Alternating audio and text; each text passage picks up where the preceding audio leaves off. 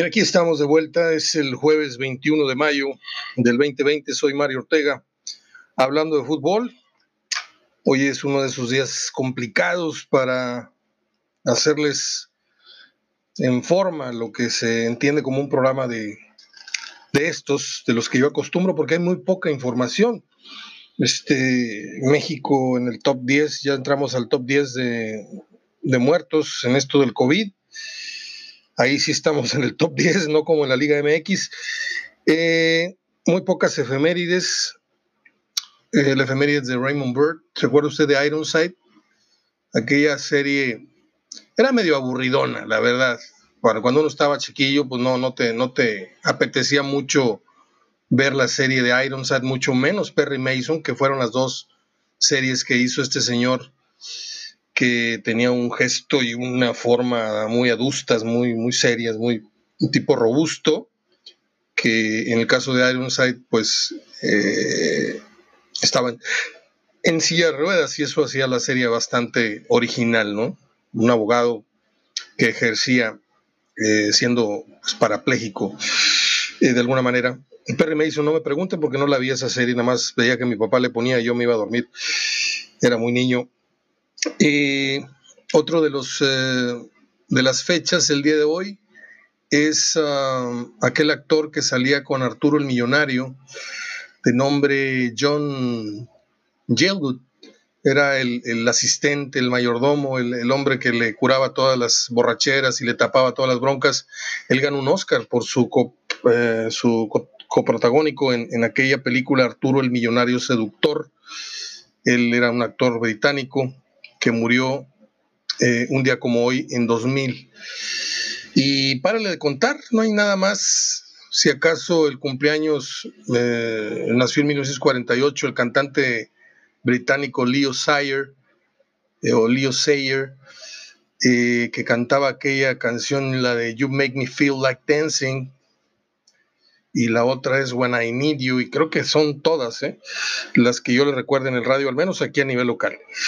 Y se acabaron las efemérides, y dejo eh, para, el, para el contenido de fútbol, pues que el gobierno de la Ciudad de México sugiere el regreso hasta el, veinte, hasta el dos mil veintiuno eh, de los aficionados a las gradas. O sea que definitivamente hay que ir haciéndonos a la idea. Aunque los picos de esta pandemia son diferentes en diferentes eh, regiones o zonas del país, pues se tiene que tener uniformidad en, en esta decisión. Y yo creo que independientemente de si se reanuda como se prevé el uno de julio, este, por ahí se dice que si se reanuda el fútbol sería en junio, julio. Eh, ya están hablando de la fecha del uno de julio, pero eh, con seguridad, Este, veo con mucha con mucho pesimismo que pues no habrá aficionados. Si es que regresa el fútbol algún día, no habrá aficionados hasta el dos mil veintiuno en las gradas, y esto pues es es un, es un suceso que nos, nos va a marcar eh, en el resto de nuestras vidas. Algunos nos queda poco, algunos mucho, algunos regular, este no lo sé, eh, pero lo que sí es que jamás imaginamos el poder vivir en carne propia algo que nada más veíamos en las películas, porque estamos todos, yo creo, de acuerdo en que esto lo vimos en la película aquella de Dustin Hoffman y con Morgan Freeman, y vimos no sé qué, y vimos este filmes de, de un corte apocalíptico que tenían que ver con calles vacías, con calles desiertas, y en su momento se llegó a ver, ya no tanto, porque ya la gente ya se desesperó y se salió a la calle en muchos lugares, pero sí se llegaron a ver escenas de unas, unas calles de Manhattan totalmente vacías, las calles de Italia, las calles de España, por qué no decirlo, la calle, las calles principales de México, la calle esta de, eh, donde está el, el Ángel, no sé si Reforma o, o no sé cu- cómo se llamaba aquella, aquella calle, Insurgente, Reforma, no sé, pero totalmente sin, sin gente, y, no, y a nosotros nos tocó ya vivir eso, y otras, otros fenómenos que nos cuesta mucho trabajo creer que se estén dando en realidad, como los, los huracanes, los tornados, las inundaciones, los temblores. eh, tantas, tantas cosas, los animales en la calle, ¿no? Los, los tigres, deslazaron un tigre en, en Jalisco, no me acuerdo en qué, en qué provincia de, de, de Jalisco. Este, llegó un charro y lazó un tigre que andaba ahí caminando por las calles, los cocodrilos, los osos. Este mundo está patas para arriba, ¿eh? La verdad. Eh, el hombre del momento, y lo digo en comillas, que ese señor Hugo, no sé qué, Gatell, le va a los Pumas, por si usted estaba con el pendiente. Le están haciendo todo tipo de entrevistas, le están haciendo un, un perfil ya de muy galán. Este, y se quiere hoy saber todo acerca de este hombre que para muchos es el gran paladín de la pandemia y para otros es el gran mentiroso de estos eh, informes cotidianos que se están dando. Eh, vienen en camino, ahora que están tan de moda las series, ahora que Jordan puso otra vez a las series eh, biográficas eh, de moda. Digo, porque anteriormente, pues nosotros acá con la de Luis Miguel y con la de Bronco y con la... que no he visto ni una de esas, ¿eh? La verdad, se lo digo en serio, no, aunque estén ahí, no las pienso ver. La de Luis Miguel, la de José José, la de no sé quién, no sé quién. Este, sí, la de Jordan, apenas llevo dos capítulos y ya se acabó. Este, pero se dice que en las plataformas, eh, por ejemplo en la Apple T V, tiene ya programada la serie de LeBron James, LeBron James, la de Usain Bolt, y se dice que la de eh, Tom Brady también vendría en camino, si no es que ya listas, ¿no? Eh, la serie Last Dance de Michael Jordan la vieron veintitrés millones de televidentes fuera de los Estados Unidos. O sea que a esos veintitrés agréguele usted otros diez, otros quince, no sé. No sé cuánta gente vivirá hoy día en Estados Unidos, no sé, doscientos cuarenta, trescientos millones, no sé cuántos. Este, pero pues fue todo un éxito esta serie, de la cual no puedo opinar más que dos capítulos. Como ya dije, me desmarqué de la serie porque me dio mucho coraje, eh, me dio mucho sentimiento lo que le hicieron a Scottie Pippen. Ya después la voy a terminar de ver, les prometo. Este, pero, eh, pues ahí está. Eh, yo no sé si ya a alguien se le está ocurriendo hacer una serie. Ya hicieron la película de Muhammad Ali, que fue personificado por Will Smith, si mal no recuerdo. Buena película, buena película, por cierto. Este... Pero yo esperaría una, una muy buena serie de Muhammad Ali, por ejemplo. Esperaría que alguien tuviera ya en mente la serie de Ayrton, Ayrton Senna da Silva. Una serie, por ejemplo, de John McEnroe o de Jimmy Connors o de Bjorn Borg. Sería estupendo. No se diga, no se diga eh, los actuales tenistas, que para muchos son los mejores de todos los tiempos. Para mí son otros, porque me tocaron en, en mi época. Este, Connors, McEnroe, Borg, este, Lendl, etcétera, y más atrás. ¿eh? Eh, les comentaba apenas hace unos programas de el sentimiento que tienen algunos jugadores de la, de la Liga M X, que no lo externan del todo, pero se sienten como que ratones de laboratorio, así lo dije yo. Y bueno, pues casualmente, el jugador Danny Rose del Newcastle, de la Liga Premier, eh, declara precisamente esto. Creen que somos ratas de laboratorio, dice por ahí en un, en un comunicado que se, pues que se dejó uh, sentir en las redes. La gente dice que deberíamos retomar el fútbol como si fuéramos conejillos de indias o, ra o, o ratas de laboratorio, dijo el futbolista del equipo inglés Newcastle. Pues sí, yo creo lo mismo. Yo creo que para esto debería haber un consenso a nivel directivo, a nivel jugador, pero sabemos perfectamente que el jugador a nivel mundial, pero sobre todo aquí en México, eh, pues son tratados como, como esos indocumentados que avientan un camión y que luego los avientan al desierto, y son usados, son, son bultos, son todo menos personas. Eh, yo... Estoy esperando ansiosamente el día de mañana para saber si hay un banderazo de reinicio o si hay, pues como se espera, una nota luctuosa futbolísticamente hablando en donde se declare nulo el torneo. ¿Usted considera injusto que se tiren a la basura diez fechas? ¿O usted considera, pues lamentable, pero apropiado darle el carpetazo al torneo? Yo no, no, no estoy en posibilidades. Hay muchos que sí le pegan al economista y le pegan al, al directivo y le pegan al entrenador desde el micrófono. Yo no. Yo no me he puesto a hacer números porque no está en mí hacer números, no, no tengo los números ni las cifras que se estarían manejando si se reanuda, si se deja reanudar. Eh, no tengo los calendarios muy claros. Si, lo que sí sé es que si se piensa echar a volar otra vez la liga, sería un relajo tremendo, porque se estarían empalmando jornadas dobles y a esto se le, ten, se le tendría que agregar el hecho de que el jugador vendría de una larga, eh, este, pues sí, ¿cómo le diré?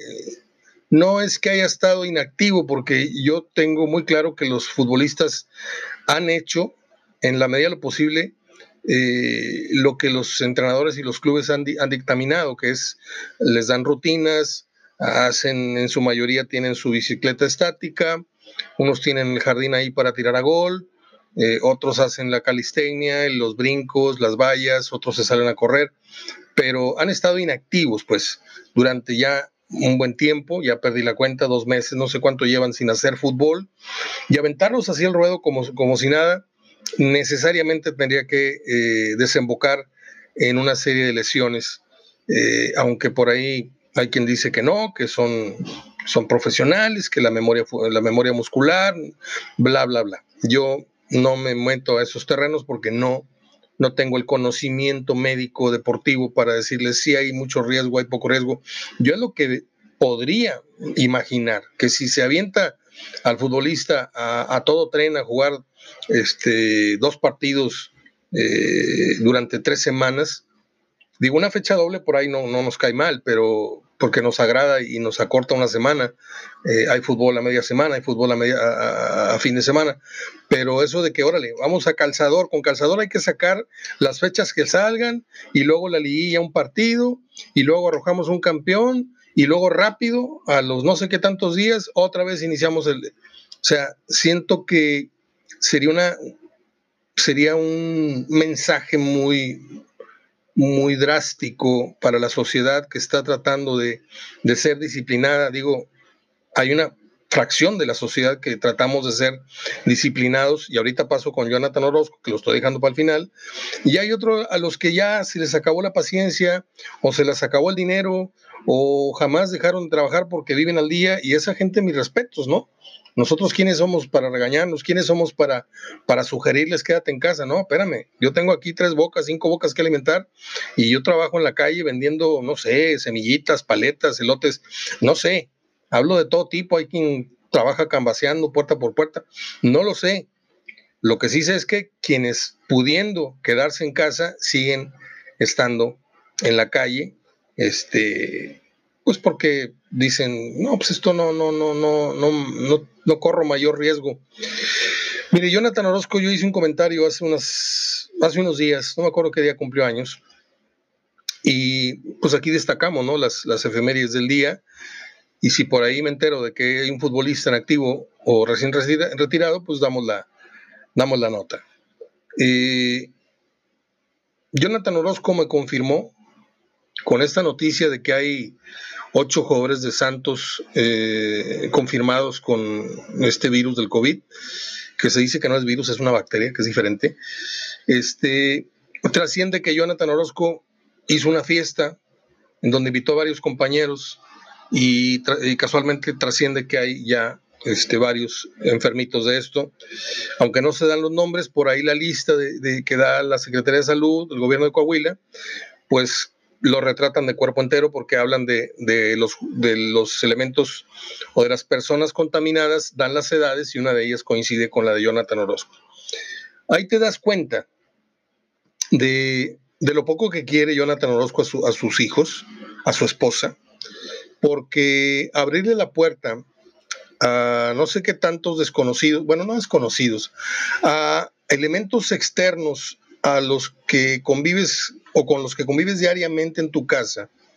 Si, si cuando llega un primo aquí a saludar a mi mamá, que porque ya está grande, que porque quieren ver cómo está, este, pues es así nada más de la reja, tía, ¿cómo está? No sé qué, no sé cuánto. Ahora imagínense que yo abra la puerta y que haga una fiesta en el patio de mi casa con micrófonos, con farafara.